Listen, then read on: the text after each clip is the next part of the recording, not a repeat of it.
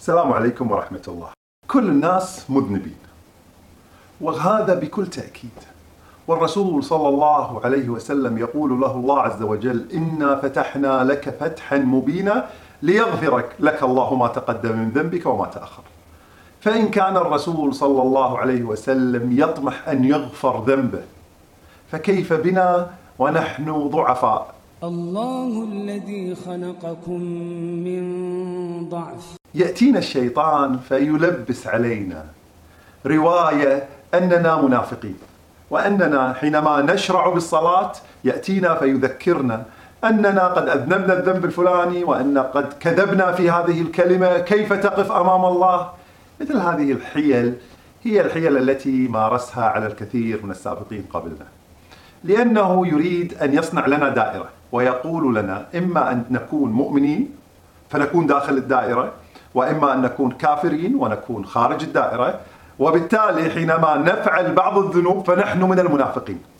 وهذه الرواية شيطانية بينما الرواية الرحمانية إن الله غفور رحيم. أيها الناس أنتم الفقراء إلى الله. الذنوب كثيرات. منها الصغائر التي لا يخلو منها إنسان. فأنا حليق وهذا ذنب نسأل الله عز وجل أن يغفره. والمرأة التي لا تتحجب أيضا ذنبها من الصغائر. إن لم تغوي الرجال. ونسأل الله عز وجل أن يغفر لها ويأخذ بيدها إلى الحشمة. ولذلك هذه الذنوب الظاهرة والخفية منها كلها تعيقنا عن القرب من الله عز وجل. وعلينا أن نتذكر في هذه اللحظات التي يقفز الشيطان ويقول أنت منافق. أن نتذكر أن الله عز وجل غفور رحيم. الله الذي خلقكم من ضعف.